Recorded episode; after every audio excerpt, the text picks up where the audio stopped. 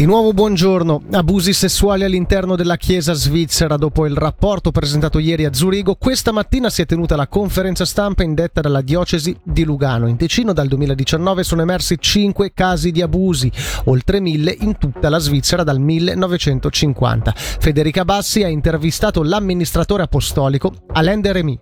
In altre diocesi si sono anche distrutti i documenti secondo la legge del diritto canonico, è stato fatto, ma è stato fatto un po' meglio, cioè lasciando una, una, traccia come prevede anche il diritto canonico. Forse qui è mancata la professionalità. Dall'altra parte la situazione in Ticino che ci siano poche vittime, che non si ne parla tanto, e forse anche perché è piccolo e forse una persona non vuole cominciare a parlarne perché sarà che tutti ne parleranno e che sarà troppo conosciuto. Dunque il fatto che uno possa adesso anche chiamare Zurigo o scrivere a Zurigo in italiano per essere ascoltato aiuta a uscire di questo ambiente forse troppo stretto. Ha già intrattenuto rapporti telefonici ad esempio con Monsignor Grampa o Monsignor Lazzari, in particolare Monsignor Grampa visto che durante la conferenza stampa è emerso che durante il suo episcopato era stato accertato un caso di un prete che era stato poi a posteriori condannato per coazione sessuale, Monsignor Grampa l'aveva solamente trasferito e solo successivamente toltogli poi il titolo di prete. C'è un confronto all'interno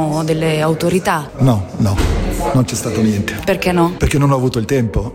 In occasione naturalmente sarà interessante parlare anche con loro. Quindi ha intenzione di farlo in futuro per cercare di capire ecco, anche le procedure, le decisioni messe in opera anche diversi anni fa per capire il contesto e cercare di non ripeterlo? Sì, ma lo farò in modo molto informale perché adesso c'è l'indagine che continua per tre anni, non lo dimentichiamo, e che sarà fatta in modo professionale, dunque non spetta a me fare un'indagine, ma parlarne da confratelli, come è andata, come vedete la cosa, quello sì. Cadenazzo poco prima delle 9 fra Bellinzona Sud e la Galleria del Monte Ceneri una macchina, forse complice l'asfalto reso scivoloso dalla pioggia, ha sbandato ed è finita sulla corsia di destra urtando la carreggiata, lo riporta Tio.ch. Al momento non si hanno notizie di persone rimaste ferite.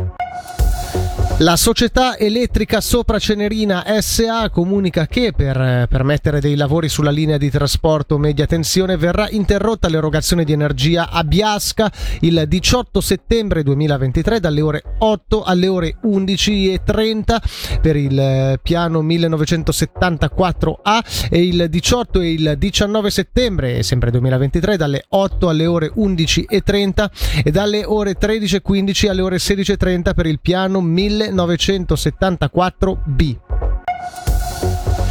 Bellinzona riapre lo sportello di consulenza finanziaria. Si tratta di un'offerta per chi cerca sostegno nella gestione del proprio budget, anche in caso di indebitamento eccessivo. L'iniziativa è appoggiata dalla città di Bellinzona e tutte le informazioni si possono trovare sul sito www.rebusdeisoldi.ch.